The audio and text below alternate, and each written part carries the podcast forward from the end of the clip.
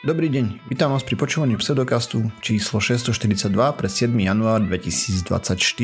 Vo virtuálnom štúdiu tam Miroslava Gabika alebo Osirisa. Čau. Jakuba Rafajdusa alebo Kupka. Ahojte. A ja som Radoslav Vlasatý alebo Martyr. Čaute. Sme podcast do vedia a skepticizme, vedie sa nevenujeme profesionálne, takže ak nájdete nejaké nepresnosti, nezrovnalosti, píšte na kontakt závináč pseudokaz.sk, my sa dopravíme a my sa opravíme, doplníme v jednom z nasledujúcich dielov. Sa oplníme, dopravíme, dobre. som to spojil. Ja. Všetko dobré do nového roku, poslucháči, aj vy, keď sme sa nepočuli. takže tak. Šťastný nový rok. Tak, tak, pripájam sa. No ako ste stravili? Aký, aká bola dronová show? Som si to chcel pozrieť, že či je kde video, ale som na to zabudol, takže teraz mi to tak napadlo. Jasné. Uh, poprvé, vidíš, oprava z minulej epizódy, nebola to dronová show, bola to svetelná show. A mm-hmm. to v praxi znamenalo, že mali nejaký super duper data projektor a premietali na stenu kostola, lebo, lebo tá je biela, tak tam premietali mm-hmm. veci, akože PF 2024 a, a ohňostroje. A to bolo 10 krát drahšie okay. ako ohňostroj? Jo. Určite nie. Ja neverím tomu. Hej? Tak to všade písali, však e, minulý týždeň sme to, alebo pred dvoma týždňami už sme to rozoberali. No veď hej, hej. Akože ja by som ešte po, pochopil, kebyže si ten projektor kúpia, ale podľa toho, čo mi bolo povedané, tak si len kúpili nejakú tretiu firmu, ktorá to spravila. Takže pranie peňazí, hej? To som nepovedal. Ani ja, len myslím. Možno to naozaj iba bol naozaj uh, drahý projektor. Lebo kto vie, to by ma celkom zaujímalo. Ne, nebol som tam, nepýtal som sa technikov, že uh, či si to vyžiadalo nejaké špeciálne úpravy softveru, alebo ako to povedať, lebo tá stena nebola rovná. Tá, alebo to nebola stena, to bola fasáda toho kostola, to znamená, že tam boli okna, vyklenky a tak, takže že či to nejak špeciálne museli upravovať, to neviem. Neviem, ako ja som videl premietanie, čo bolo na Bielej noci, na mm. Urbanovú väžu a tak. A neviem, koľko stojí organizovanie Bielej noci v Košiciach, ale mám pocit, že taká horibilná suma tam nebola asi, alebo čo dve, neviem fakt. Mm. Každopádne, aspoň to netrieskalo. Hej, no, to je bonus. A tak trieskali ľudia, nie? Statočne. Áno, ale neviem to úplne porovnať s minulými rokmi, lebo na tie si nepamätám až tak dobre, ale mám taký pocit, že to nebolo až také hrozné, že naozaj to bola iba tá jedna noc. Nemal som pocit, že od štedrého dňa do teraz troch kráľov každú chvíľu počujem niečo trieskať. Že je to také, by som povedal, izolované naozaj na toho Silvestra. Mm, my sme mali na Silvestra, nerozmýšľam, že na Silvestra a potom deň na to nejakí talenti tu strieľali nedaleko, pár raketiek, takže akurát keď sme ukladali samka spať, hej, samozrejme. Jasné. Takže to bolo, že chce pozerať. A potom ešte deň na to asi jeden ohňostroj, alebo dve boli tu tak v okolí a to bol koniec. Mm, dva. Dva ohňostroje, áno, ten ohňostroj. Ďakujem. Ja. Osiris, ty ako? A ako si mal? Bol si nakoniec na, na punč? Mm, na punč nie, ale išli sme do mesta len na ten ohňostroj. Sme tam prišli na 5 minút predtým asi 10 minút strieľali mm-hmm. a mhm. potom sme išli preč. No fajne. My sme tento rok, zvyčajne to robievame tak, že počkáme, kým sa, kým prejde takéto to hlavné strieľanie, hej, to znamená povedzme 20 minút po polnoci a potom vybehneme vonku, lebo máme doma psy, ktoré nemôžeme len tak nechať, lebo tie by sa zbláznili. To znamená, že počkáme, až, až sa to všetko vybucha a potom si vezmeme prskavky a ideme von a tam zapalíme dve prskavky a ideme nazad. A tento rok nám bolo tak dobre vo vnútri, že, že sme ani, ani s prskavkami nešli. Hmm, to my sme vyšli predom s dvoma prskavkami tiež. Mm-hmm. Mm, ja som len zobudil samka, bo chcel, že vidieť. Mm-hmm. Tak toto, tak som ho zobral na ruky a sme išli popozerať o polnoci. Potom si ľahol spinkať ráno o 6 stál rýchlo a že chce ohňostroje ešte vidieť. No už, mohol si mu pustiť nejaký ten eh, londýnsky z YouTube alebo tak. Dobre, no tak uh, skončili nám uh, zlaté dovolenkové časy, teda nám, mne a Martyrovi Osiris robil furt, ale končili sa dovolenkové časy, prichádza pracovná realita, takže mám pracovnú tému. Ja som totiž tento týždeň musel prejsť e, novým vylepšeným testom, v ktorom som preukázal schopnosť odhaliť a pomenovať napríklad taký pokus o úplatok alebo porušenie bezpečnostných zásad firmy. Jedna z tém, ktorá, ktorá tam bola, sa venovala aj sexizmu na pracovisku a tomuto sa venuje aj moja tohto týždňová téma. Zistil som, tom, a toto je veľmi dôležitá vec, že ten sexizmus môžeme rozdeliť do dvoch skupín, benevolentný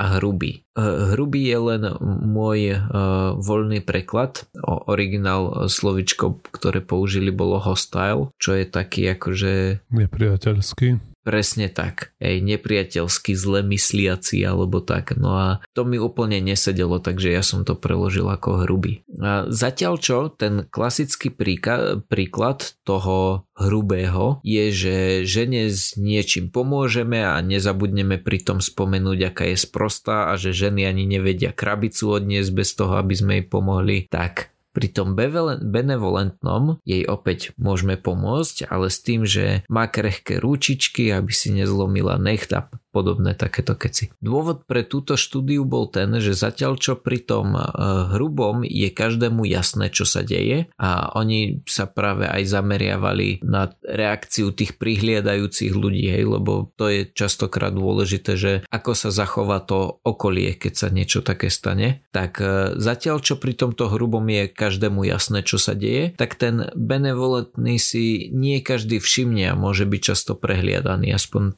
to bola idea za, za tou štúdiou a oni chceli zistiť, či to takto naozaj je. A zobrali 527 ľudí, ktorí pracovali na plný úvezok e, v USA, rozdelili ich do troch skupín a každej dali taký obrázok alebo komiks. Jeden bol hrubo sexistický, druhý bol benevolentne sexistický a ten tretí bol kontrolný. Konkrétny príklad ukazoval na dvoch predajcov, akože vždy bol muž a žena, ktorí išli niečo predávať. No a, a pritom v jednom prípade muž povedal, že on bude ten, ten hlavný obchodník, ten lead, lebo ženy sú proste zlé obchodničky, oni, oni to nevedia. To bol ten hrubý. Pri tom benevolentnom iba ten muž povedal, že ženy nie sú také asertívne, radšej to spravím ja. A v tom kontrolnom ten muž povie, že budem to robiť ja, pretože naposledy si bola ty a, a striedame sa. Výsledok naozaj bol taký, že viacej ľudí, keď to potom mali porovnať, hej, že tie, tieto obrázky, že, že ktorý bol aký, jednoznačne dokázali ľudia odhaliť ten eh, hrubý sexizmus, ale ten benevolentný už nevedeli ho odhaliť eh, s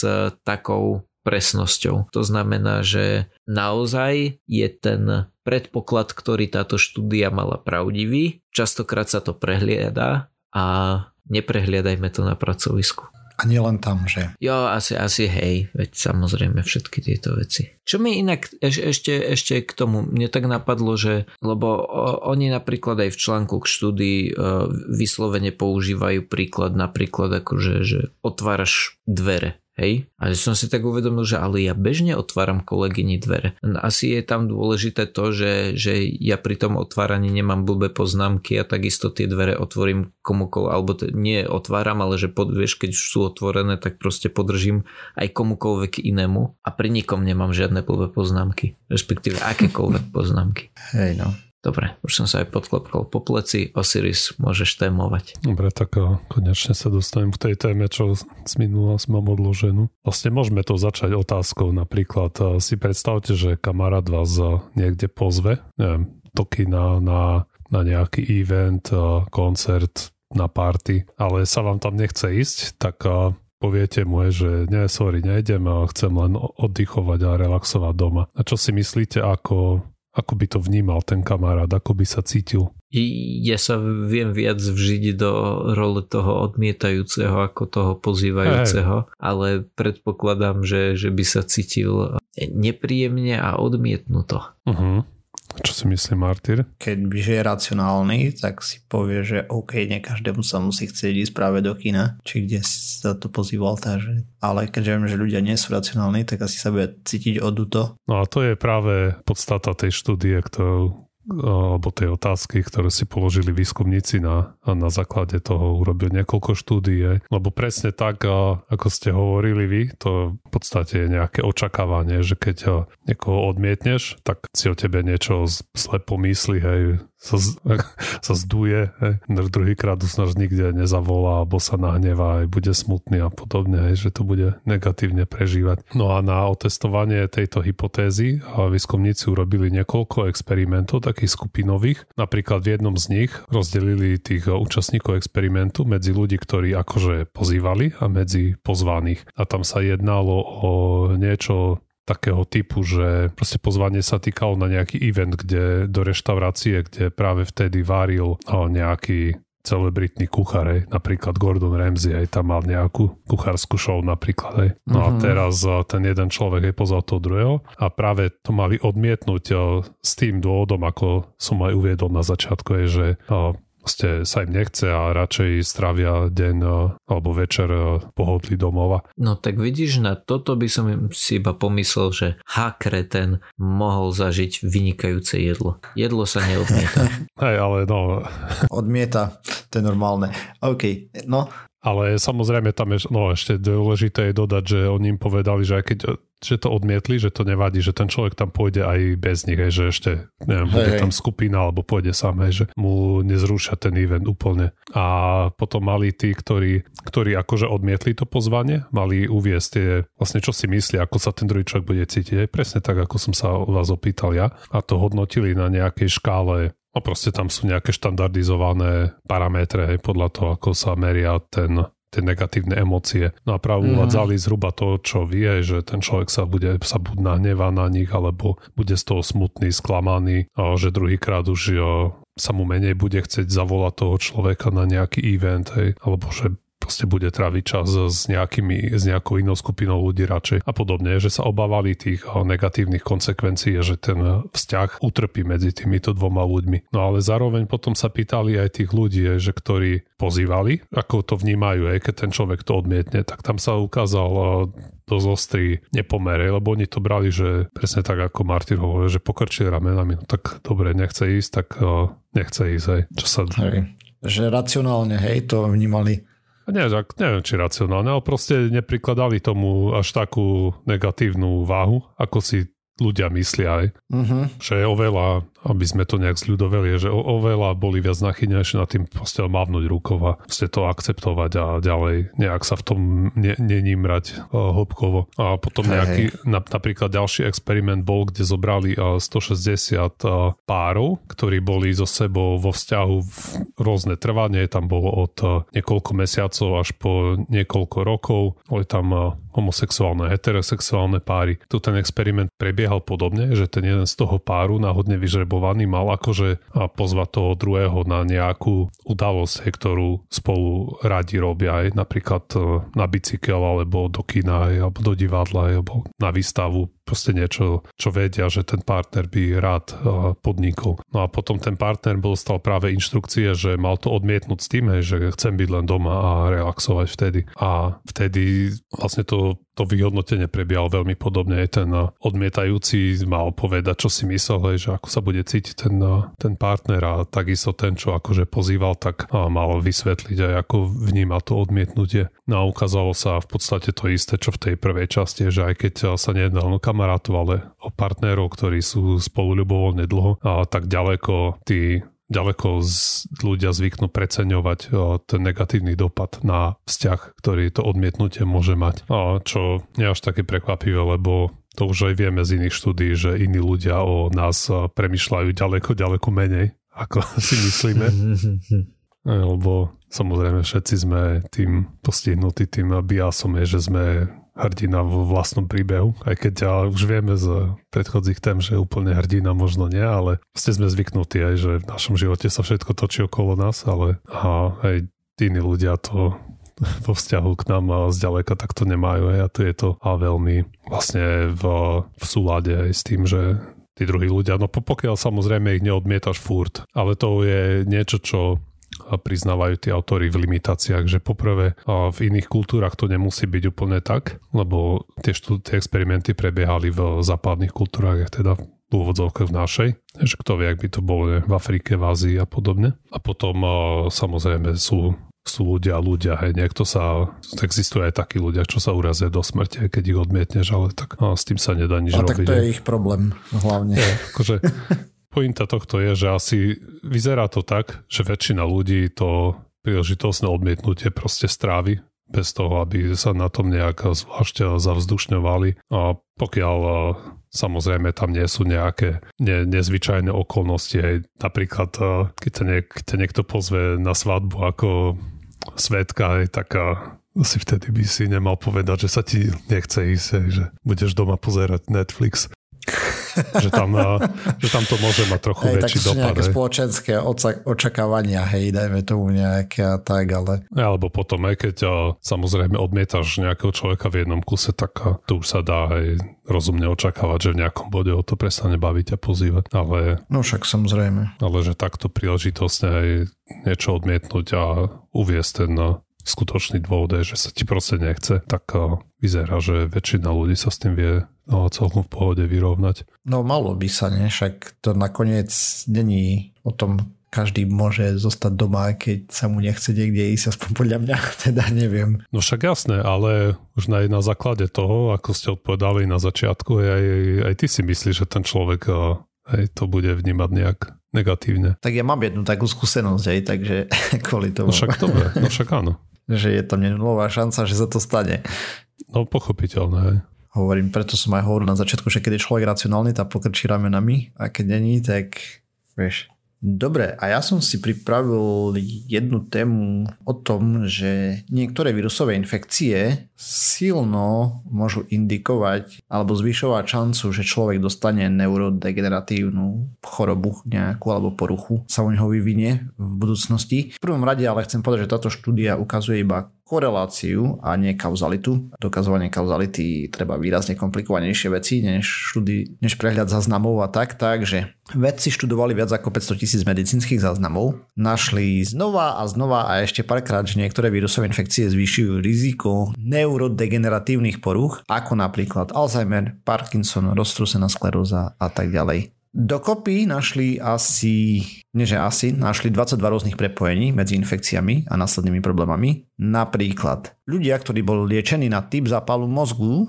ktorý poznáme pod názvom vírusová encefalitída, mali 31 krát vyššiu pravdepodobnosť vzniku Alzheimerovej choroby. To znamená, že na každých 406 prípadov tej vírusovej encefalitidy sa u 24 vyvinula Alzheimerová choroba, približne 6%, hej, to je 31 násobok. Čo je brutálny skok, akože musím povedať, že to je veľa. ako 6% z populácie je masakrálne veľa, hej, ako z tých chorých. Tí, ktorí boli hospitalizovaní so zapalom pľúc po prekonaní chrípky, boli náchylnejší na Alzheimerovú chorobu, demenciu, Parkinsonovú chorobu, latelárnu a ALS. Dobre, nejdem nejdem to slovo komoliť. Črevné infekcie a meningitída, obe často spôsobené vírusom, ako aj napríklad vírusom variacela zoster, ktorý spôsobuje pasový opár, sa podíľali napríklad tiež aj na vzniku viacerých neurodegeneratárnych proste tých ochorení mozgu. A nervovej sústavy. Dobre, ďalej čo ukázali je, že vplyv vírusových infekcií na mozog v niektorých prípadoch pretrvával až 15 rokov a neboli žiadne prípady, keby, kedy hm, po vystavení infekcií vírusovej bol mozog nejako chránený alebo podobne. Tu mi nedá nespomenúť COVID a jeho možné následky, včetne mozgovej hmly a podobne. Neviem, či niekto pozeráte Physical na YouTube, tak ona práve po covide zostala v stave, má to pár písmenok, skratky, ale proste brutál. V princípe nevieš výsť ale chronická únava, neviem čo, proste šialené, šialené. A čo som si tak čítal o tom, tak to kľudne aj pol roka môže pretrvávať alebo podobne. Že a potom celý život je boj, hej. Približne 80% vírusov, ktoré sa podielajú na tých ochoreniach mozgu sa považovalo za neurotrofné, čo znamená, že môžu predchádzať tou mozgovou krvnou bariérou. No a v roku 2022 vyšla štúdia na viac ako 10 miliónov ľudí, ktorá spojila vírus Epstein-Barra Barovej s 32-násobne zvýšeným rizikom roztrúsenej sklerózy u postihnutých, hej, čo mali proste tú infekciu. A teda ako to robili? Takže štúdie, čo robili najprv, si zobrali 35 tisíc fínov s poruchami a porovnávali ich s kontrolnou skupinou 310 tisíc zdravých ľudí. A tam dostali približne 45 prepojení infekcií a vírusových ochorení a ešte sa pozerali potom následne hm, robili test toho ich algoritmu na datách z UK Biobank, to sme tu rozprávali viac o tej databázi a na replikácii tých testov dostali vlastne 22 spojení, ktoré boli identické s tým, čo mali oni, hej. Potom to ešte na rôznych ďalších dátach replikovali a napríklad replikovali práve to zistenie, že tá Epstein-Barová infekcia zvyšuje riziko roztúsklenej sklerózy hej na tých druhých dátach. Následne ďalšie pozorovania ukazovali signifikantné zvýšenie riziko neurodegeneratívnych ochorení roky po infekcii. Chrípka a pneumonia rovná sa zapal pľúc, boli významne spojené s 5 zo 6 chorôb, konkrétne s Alzheimerov, ALS, demencia, Parkinson a vaskulárna demencia to našli v tej Fingen databáze a všetkých 5 bolo replikovaných pomocou prierezových údajov z, to, z tej UK Biobank tiež. Takže je to stále len korelačná štúdia, ale tu treba povedať ešte jednu vec, že o to vlastne to podozrenie, že vírusy pravdepodobne môžu nejako korelovať s tým, že človek bude mať ťažšiu starobu, dajme tomu, alebo teda nielen starobu, hej, lebo niektoré z tých ochorení môže dostať oveľa skôr. Sa robili štúdie už predtým na niektoré vírusy, hej, lebo bolo podozrenie, že proste prechádzajú cez tú mozgovú krvnú bariéru a tak ďalej. A oni vlastne teraz to zobrali iným spôsobom spôsobom. Proste spravili analýzu dát, hej, ako som spomínal, lebo je to dostupné momentálne. Z časti to ukazuje aj dôležitosť vlastne takýchto databáz, hej, kde proste máš skladovanú celú populáciu, lebo proste vieš vyťahať vzory, ktoré by si na normálnych okolnosti nevidel, hej. Akože, čo sa s tým dá robiť do budúcna, neviem. No, na, napríklad s chrípkou a tak ďalej sa dá, hej, dá sa zaočkovať a podobne, to tam aj vyslovene spomínajú. No ja ti presne poviem, že čo sa s tým dá robiť. E, dá sa to využiť na to, že keď má niekto známky toho, že možno to vyzerá ako nejaké ochorenie a ty potom spravíš veľmi jednoduchý test na prítomnosť nejakého vírusu, tak ti to vie veľmi e, pomôcť pri diagnostike toho. Že, že keď si povie, že aj je tam tento vírus, tak možno ťa to tukne, ťukne ako toho lekára, ktorý to diagnostikuje, že môže tam byť takáto choroba. Hej, ale to, vieš, o, neviem, ten vírus pravdepodobne zmizne, hej, medzi časom. Ako my vieme, že oh, to sú osýpky, majú za okolností šancu sa osídliť v mozgu, vieš, keď mm-hmm. toto potom spraviť veľmi veľkú neplechu prekonaní o 20 rokov alebo 15 s veľmi vysokou mortalitou, takže zvyšné vírusy asi majú tiež nejaké takéto schopnosti. Z toho sa to nevie na 100% povedať, hej, to oni vidia len proste, že tento človek mal takúto infekciu a proste tu vidíme, že proste, na, dajme tomu, že v populácii normálnej, hej, zdravých ľudí, čo nemali túto infekciu, je riziko Alzheimera 0,5% alebo tak, hej, a tu je to 6%. Mm-hmm. Pri tých ľuďoch s týmto. Takže či to bolo ozaj iba týmto, alebo sú tam ešte ďalšie nejaké compounding factors, uh, pridružené faktory, ktoré k tomu prispievali, nevieme len tak jednoducho povedať, preto je to korelačné, ale pomerne jasný signál im z toho vyšiel takto. Mm-hmm. Takže v preklade je to jednoduché, stačí nebyť chorý. To väčšinou tak býva. Hej no. OK, a to je z našej strany asi všetko na tento týždeň. Počujeme sa znova o týždeň a nájsť nás môžete na www.pseudokaz.sk, kde nájdete zdroje, ktoré sme používali k príprave tém. Písať nám môžete na kontakt náš pseudokaz.sk. Ešte okrem toho sme na sociálnych sieťach Facebook, Twitter, X, teda po novom a YouTube a všetky možné nemožné podcastové agregáty. A nás chcete podporiť, lajkujte, zdieľajte, dávajte páčiky a čaute. Dovi. Ahojte.